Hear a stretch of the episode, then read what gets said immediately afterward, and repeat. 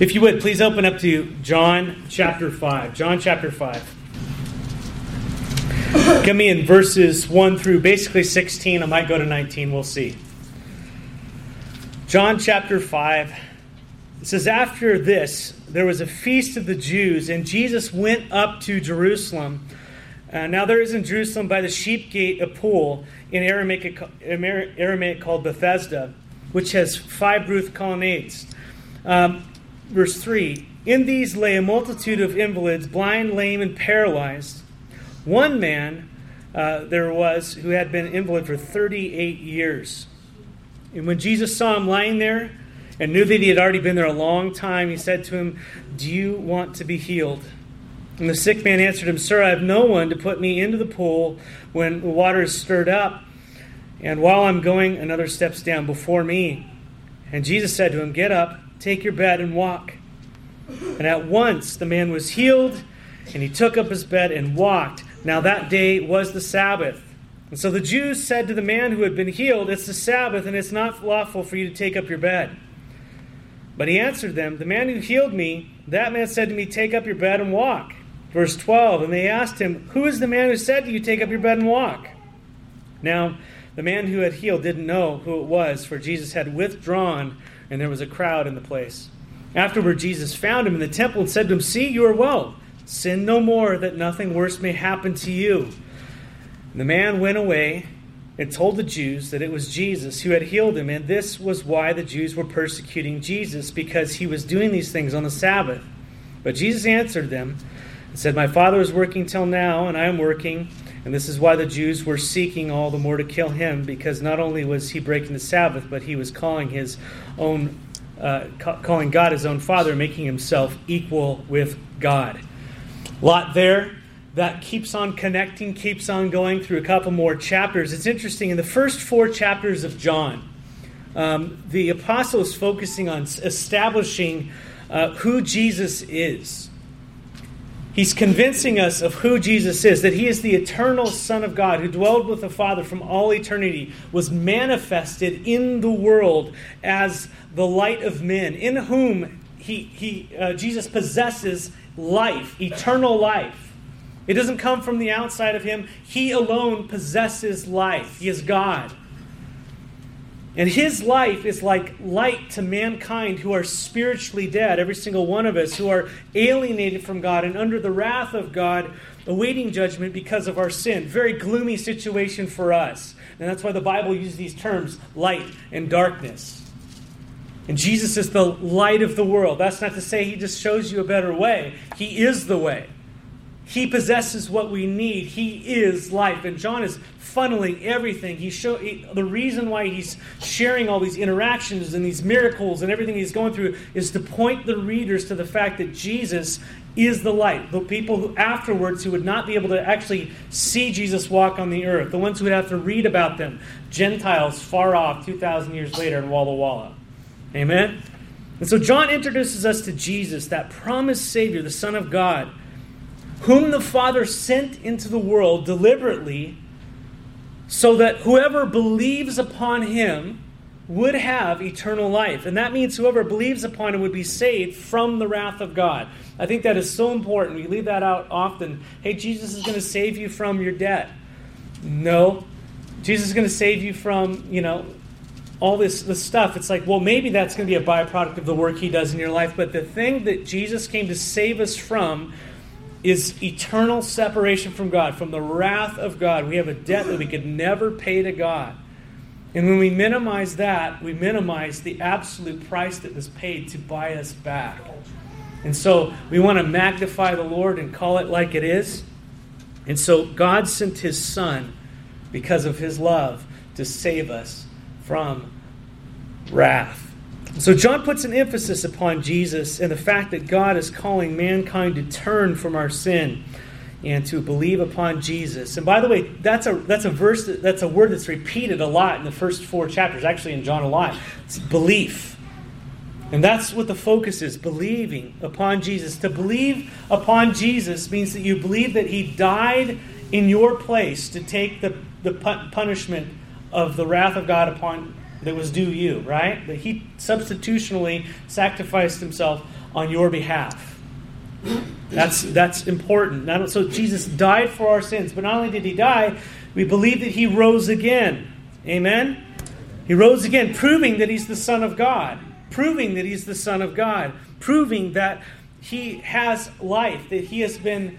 Uh, that he has eternal life, proving that he will also raise you up again. And so, those things the, the, the, gospel, the death, and the resurrection of Jesus Christ. And so, John spends those first four chapters making the case for us to believe that Jesus is who he says he is, that he is God in the flesh. And so, John makes that case by first recording how the disciples believed. And, he, and they run into Jesus, and, and they're convinced that Jesus is the Messiah, and they go tell other, other would be disciples. And then Peter you know, is convinced, and all these other people become convinced. And that's John's thinking there. And then we see how Jesus runs into Nicodemus, the very religious man, that Jesus came to save religious people. Did you know that? We think, oh, religious people are good. No, religious people are the ones that are often hardest to reach because they think that they're saved, especially um, Bible cultured people, people who have been raised in the church but who do not believe in Jesus Christ as their Savior, who believe that because they were in an environment that they're saved, or because they've done a bunch of things that they're saved. No, it's through a person. Jesus came to the Jews who were celebrating all these religious rituals as their Messiah, and they rejected him, right? But some believed. Nicodemus was one of those who actually, I believe, did believe. Jesus said to Nicodemus, You must be born again. He's like, Man, I am at the top of my game. I'm the Pharisee. I've been to Pharisee school. Like I've I've done it. I'm at the top. I'm actually in the top of politics. I'm I am the guy that people go to to get answers about God. And he comes to Jesus' night and Jesus says, Listen, everything that you've learned has to be undone. You must be born again. An idiom for you need my spiritual life in you. You can't receive spiritual life by doing a bunch of religious ritual stuff. It doesn't happen that way. There's only two religions in the world the one by works or the one by grace. And so Jesus moves on, and you see in John chapter 4, a woman at the well. You go from the moral Jew to the immoral Samaritan. This woman had five husbands, and she was kind of justifying everything she was doing and all that kind of stuff. And Jesus comes to her and, sa- and uses a different idiom. So he, sa- he says to her, You need living water. Unless you have this living water, you are going to thirst again. And, and that related to the well of the relationship she kept going to. Her sinfulness would never satisfy her. And Jesus had the living water that this woman needed. He was willing to give it to her. He said, I'll give it to you if you ask. But she thought it was just normal water. So Jesus had to wake her up to the fact that it was a spiritual thirst that she had, and she finally, I believe, came to faith at the end of that story. And her testimony moved to the Samaritans, and the Samaritans, all those she was a Samaritan, they all believed and declared that Jesus is the Savior of the world. And this is what John is getting at in the first four chapters, and then we end chapter four with the official whose whose son uh, was healed by Jesus. Jesus moved him from wanting miracles because all the crowd started to hear that Jesus was this miracle worker. They started to move him away from just believing in signs and wonders for the sake of signs and wonders to believing what Jesus said. They believed his word, and that's going to be a pattern over and over and over. And, so Jesus um, brought this man to faith. And so John, he and his whole family, by the way, and so John's been making this point that Jesus is the Savior of the world, that mankind must turn. And that's a work of the Holy Spirit. That's not something we can drum up in a person. That's something that the, the Holy Spirit has been sent into the world to convict us of our sin, to convince us of it, first of all, right? To convict us of our sin and, and of righteousness, the righteousness of God, and the judgment to come. And when that when that weight comes down upon a human being, it's to drive us not into the dirt, but to the Savior. Amen? And then Blessed are the poor in spirit, for theirs is the kingdom of heaven. Blessed are those who mourn, for they shall be comforted, mourning over our sin. And then you become meek, and there's all these other things that follow after that. But chapter 5 through 7 shifts. John shifts us. He actually starts to do at the end of chapter 4 a little bit, but it shifts from those who believe in Jesus to those who reject Jesus and why. Chapters 5 and 7, not 6, but 5 and 7, they deal with, with the opposition that Jesus had in, in Judea, that southern region where Jerusalem was. Chapter 6 deals with the rejection of Jesus in the north. And so we're going to kind of go through that. But basically, the nation begins to turn against Jesus, slowly but surely. Starting with the political leaders who start a PR campaign against Jesus, start spreading lies, and then that spreads into the people, obviously. And so it all begins here in chapter 5 with Jesus healing a paralytic on the Sabbath. Interestingly enough, it says in verse 1 of chapter 5, where we pick up today After this, there was a feast of the Jews, and Jesus went up to Jerusalem. So again, John's taking us back to Jerusalem in the south. He's skipping a whole lot of what just happened. Remember, we were at a feast, and then Jesus went up into the north, and we get, just got a couple things, and then he takes us right back down to a feast. Well, a lot of ministries happened between now and then. The other gospels say that Jesus was rejected at Nazareth. He is preaching all over the place. He's healing. He's casting out demons in the north. He's healing lepers. He's healing a paralytic that got that lowered from the ceiling. All those things are happening between uh, chapter 4 and chapter 5. Okay? So just to let you know, there's a lot going on. But that's not John's main point. So John's leaving a bunch out because he has a different focus. But what we do need to know is that large crowds are gathering around Jesus from all over the place. From far away, from close, they're all hearing about Jesus. People are starting to hearing about him. They're starting to flock to him. But as Jesus pointed out at the end of chapter 4, it was mainly to see signs.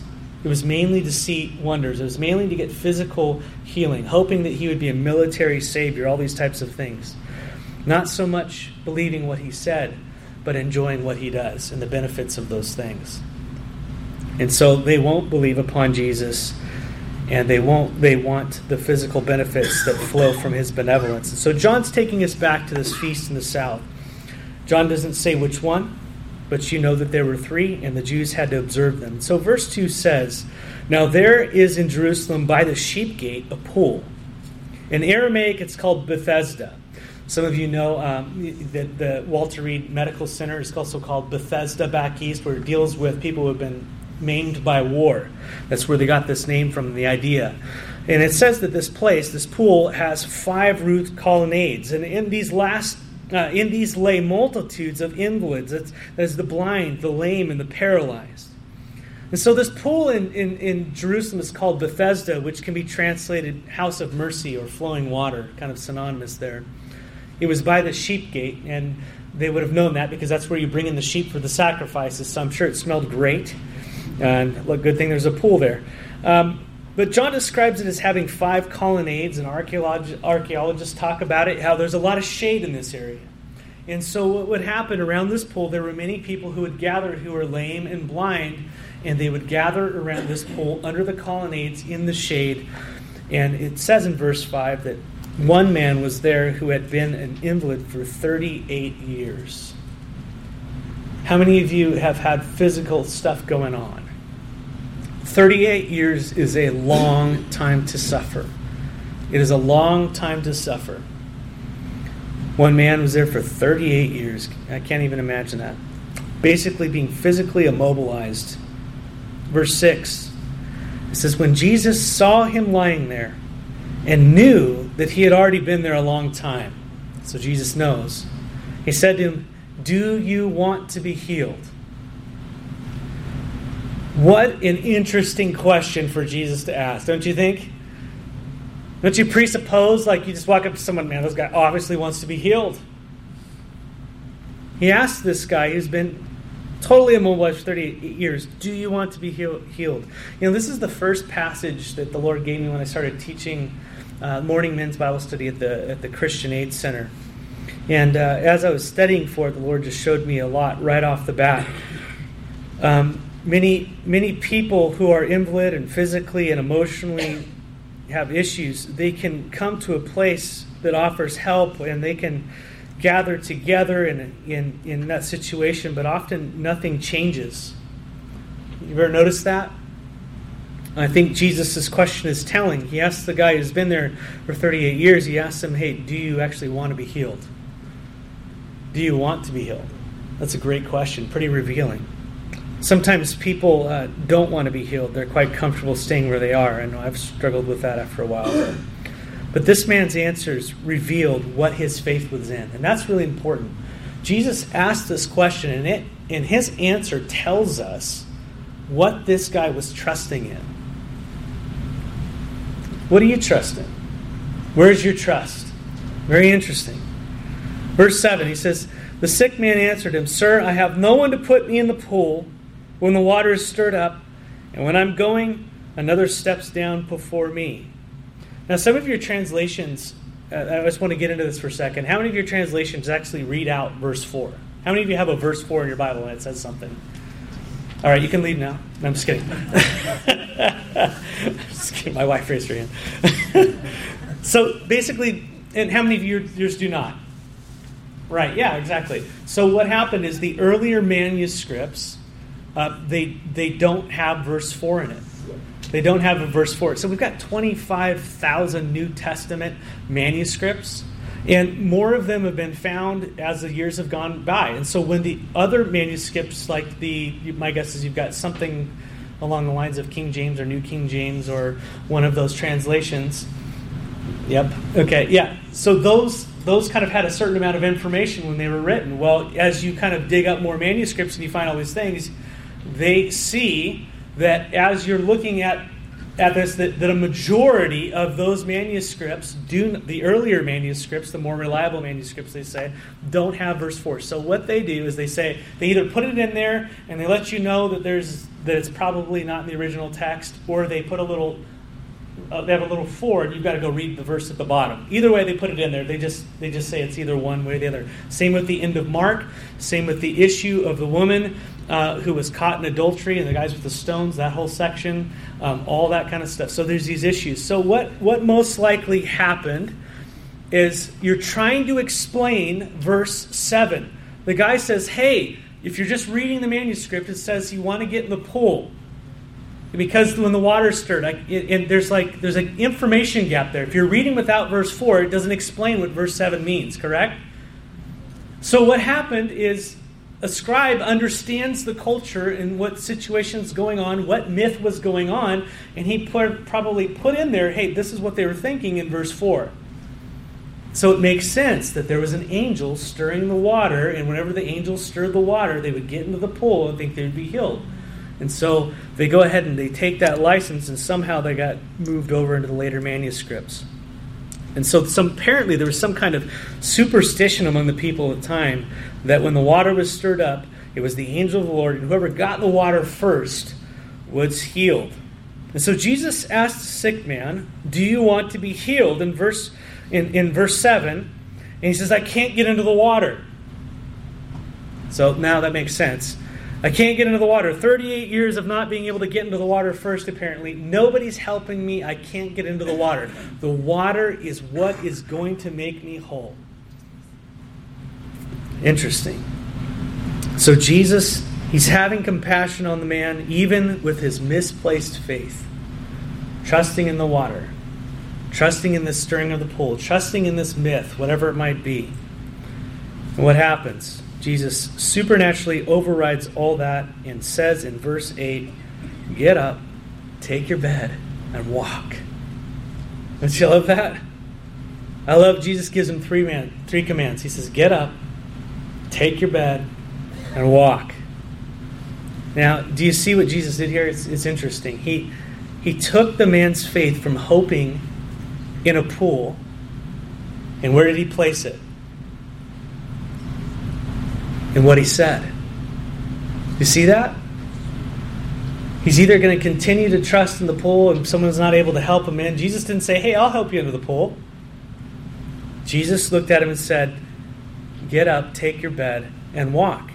And the Lord divinely healed him. And at once, when Jesus said that, the man had a choice.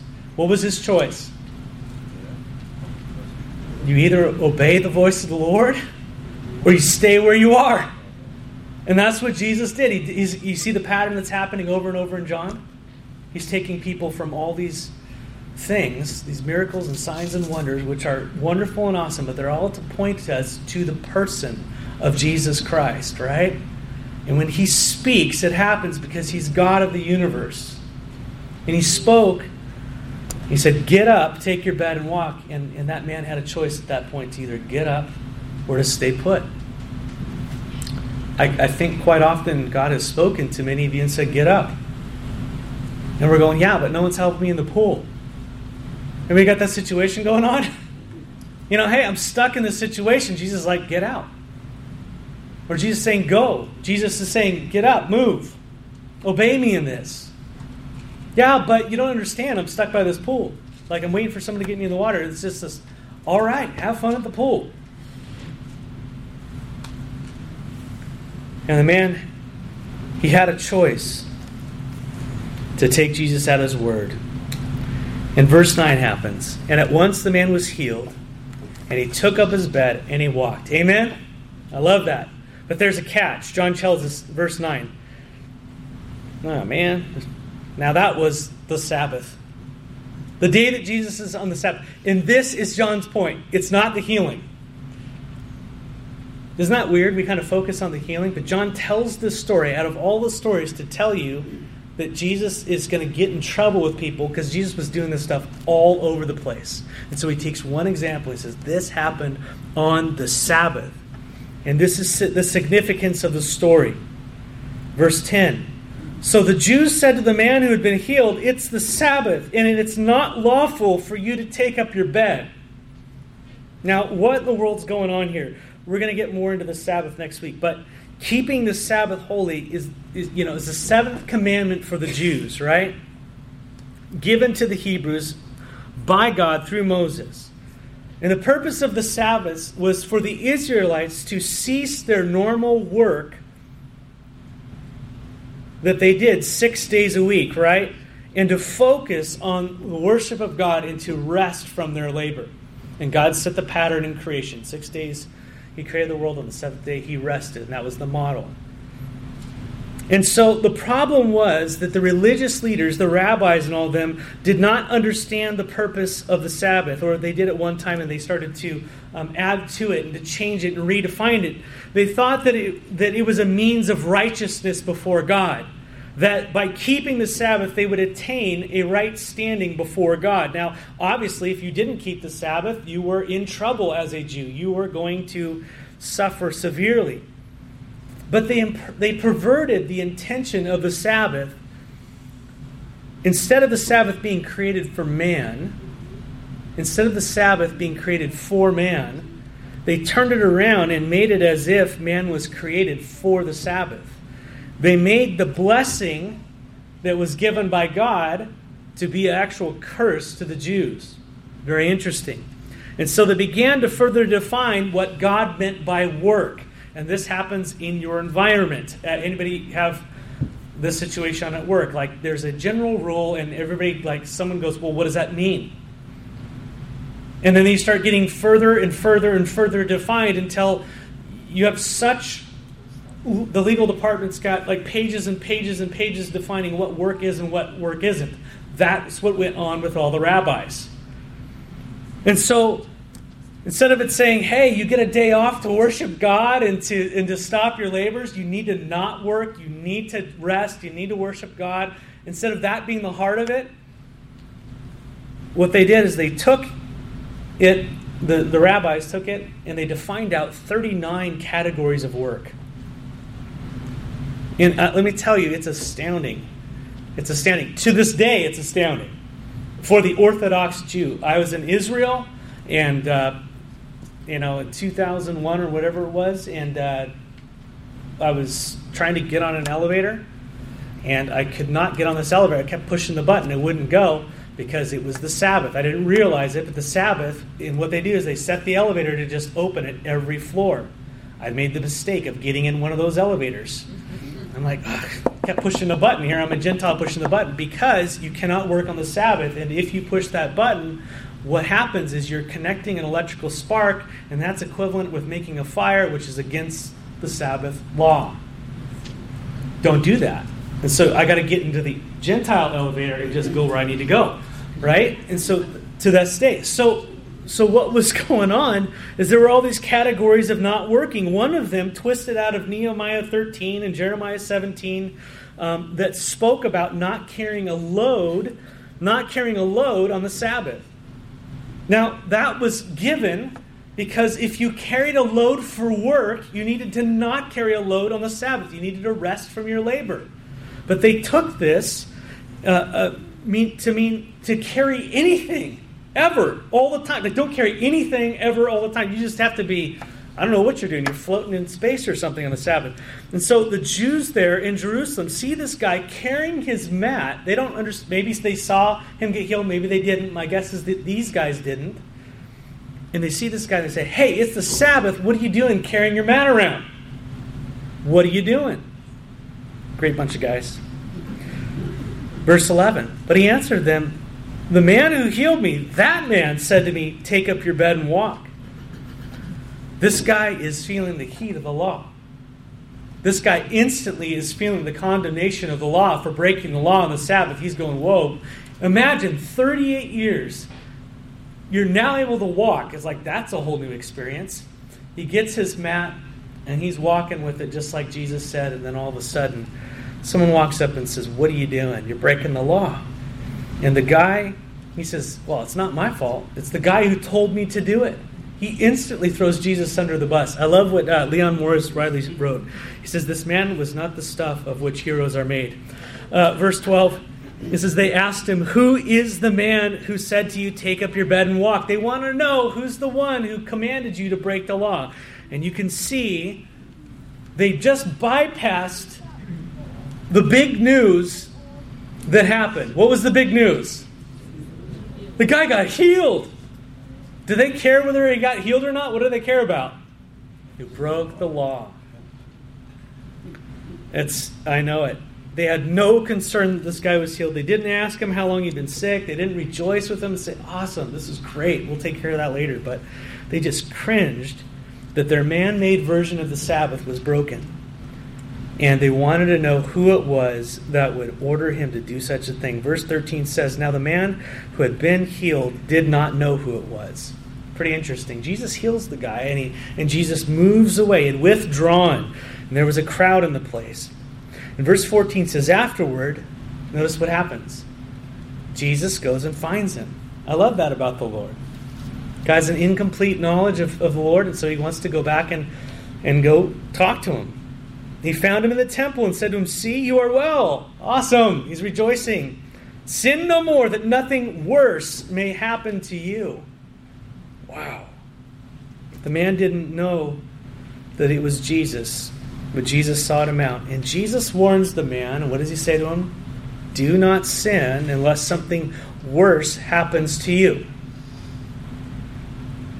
It doesn't say why the man became sick. We know that, right? But apparently it was because of his sin. That's why this man was sick. Jesus says, Don't sin anymore because something worse is going to happen to you. Right? That is why the man was in the condition he was. And I think that's important to know. Later in chapter 9, it's important to note as well Jesus heals a man who is born blind. And Jesus' disciples were asking him, Hey, who caused this man's sickness? Was it him? Was it his sin or was it his parents' sins that he was born blind? And Jesus responds and says, It was not that this man sinned or his parents, but the works of God might be displayed in him. And so let me just say that it, the reason why people are sick, is, why Christians are sick, so to speak, is not always because of sin. It's not always because of sin. There are many who teach that the reason you're sick or have a disease is because of personal sin or you lack your faith, lack faith and all that kind of stuff. That is not true. That is not always true. But guess what? Sometimes it is, and we can't neglect that either. Amen. For those Jews under the law of Moses, I'm going to give you some examples here. Moses warned them in Deuteronomy 28 58 through 61, where he said to them, If you're not careful, to do all the words of this law that are written in this book, that you may fear this glorious and awesome name, the Lord your God, then the Lord will bring upon you and your offspring extraordinary afflictions. Afflictions severe and lasting, and sickness grievous and lasting, and he will bring upon you uh, against all the diseases of Egypt. Again, all the diseases of Egypt of which you were afraid, and they shall cling to you, and every sickness also, and every affliction that is not recorded in the book of this law. He just wants to clarify this is like legal here. You're going to get everything. Uh, Lord will bring upon you until you are destroyed. And so, to be a Jew under the law in the Old Testament was a pretty scary deal. Like if you depart from the Lord and His law, guess what's going to happen to you? You're going to get sick, and as a nation, things are bad things are going to happen to you. David experienced this personally and wrote about it in Psalm 32, 3 through 4, after committing adultery with Bathsheba. He wrote, uh, When I kept silent, my bones wasted away through my groaning all day long. For day and night your hand was heavy upon me, and my strength was dried up as by the heat of summer. And then I acknowledged my sin to you, and I did not cover my iniquity. And I said, I will confess my transgressions to the Lord, and you forgave the iniquity of my sin. And so those are two Old, Old Testament examples of God's God's um, God's judgment upon His people for abandoning Him. But just in case we think the church gets a pass, and this is the the part where you go, yay.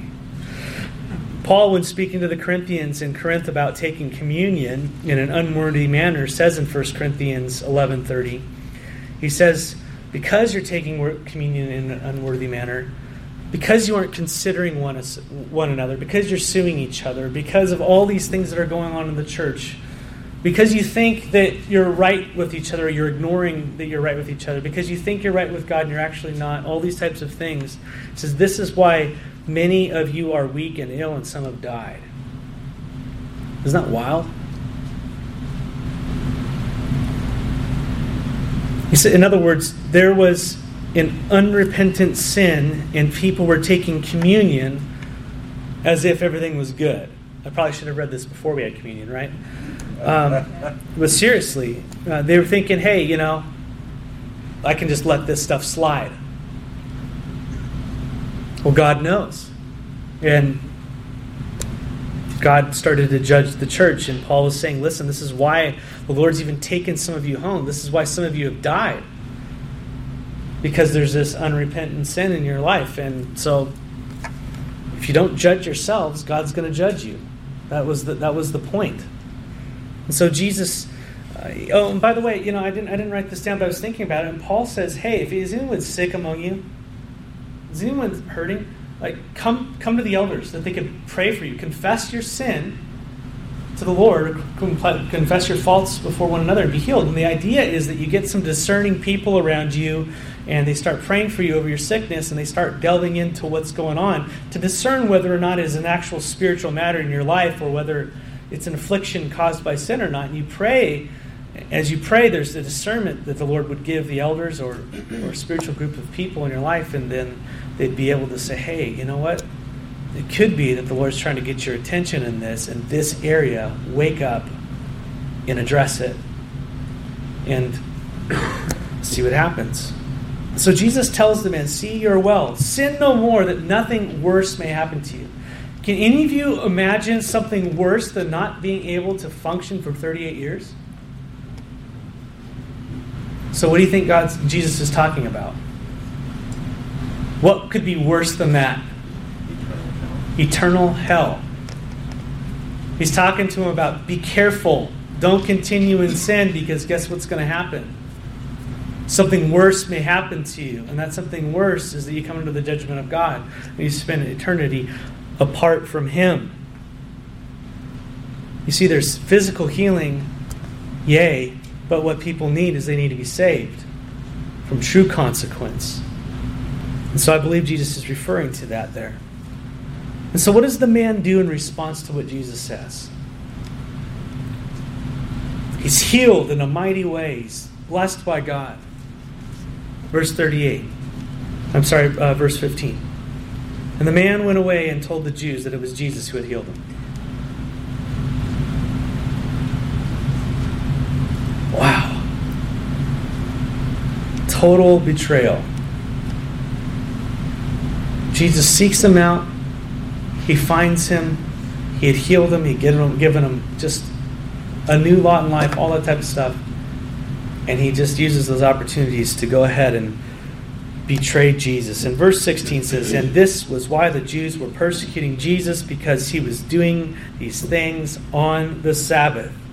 Interesting. The betrayal by the healed towards the healer, and now the persecution of the Jews against Jesus, the Lord of the Sabbath. We're going to delve into the G, uh, deity of Jesus Christ next week, and we're going to delve into the Sabbath more next week. I had to kind of find a place to break, but I just want to read those last verses here. Um, verse uh, uh, verse 17 is well verse 16 says um, this is why the jews were persecuting jesus because he's doing these things on the sabbath but jesus answered them verse 17 my father is what until now working until now and i am what working very interesting listen god isn't subject to the sabbath we'll get into that next week but this was why the Jews were seeking all the more, not just to persecute him, but to what? Kill him. Because not only was he breaking the Sabbath, because he was calling God his own Father, making himself equal with God. John says, the eternal God became flesh, and man took God's law, twisted it against God himself, to justify themselves killing him. That's how dark our darkness is. Isn't that wild? Isn't that twisted? And Jesus came to save us out of that. I had to do a hard break there because this next section is really connected and it goes on for a while. And so I wanted to, it's kind of an awkward place to break. But let's stop there for today and we'll get in there next week. Father, we love you. And we ask that we would love you not only with our lips, Lord, but with our lives.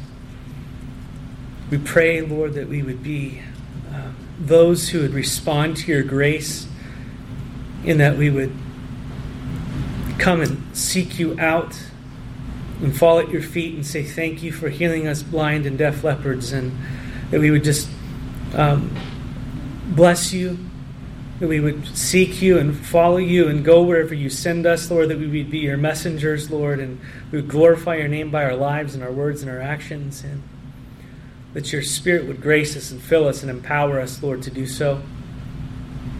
And Lord, may we never um, be those people who just take the grace that you've given us and, and just throw you under the bus, God. We have, a, we have we each have that potential in our life and our heart, Lord. I pray that we would trust you this week more than we ever have. We would follow you wholeheartedly, and that we would experience your joy, even in the midst of persecution, Lord. And so we just thank you for this opportunity to be in your word. We pray for next week, Lord, uh, or this coming week, that we would be salt and light in the world that you've placed us in. In the name of Jesus, amen. amen.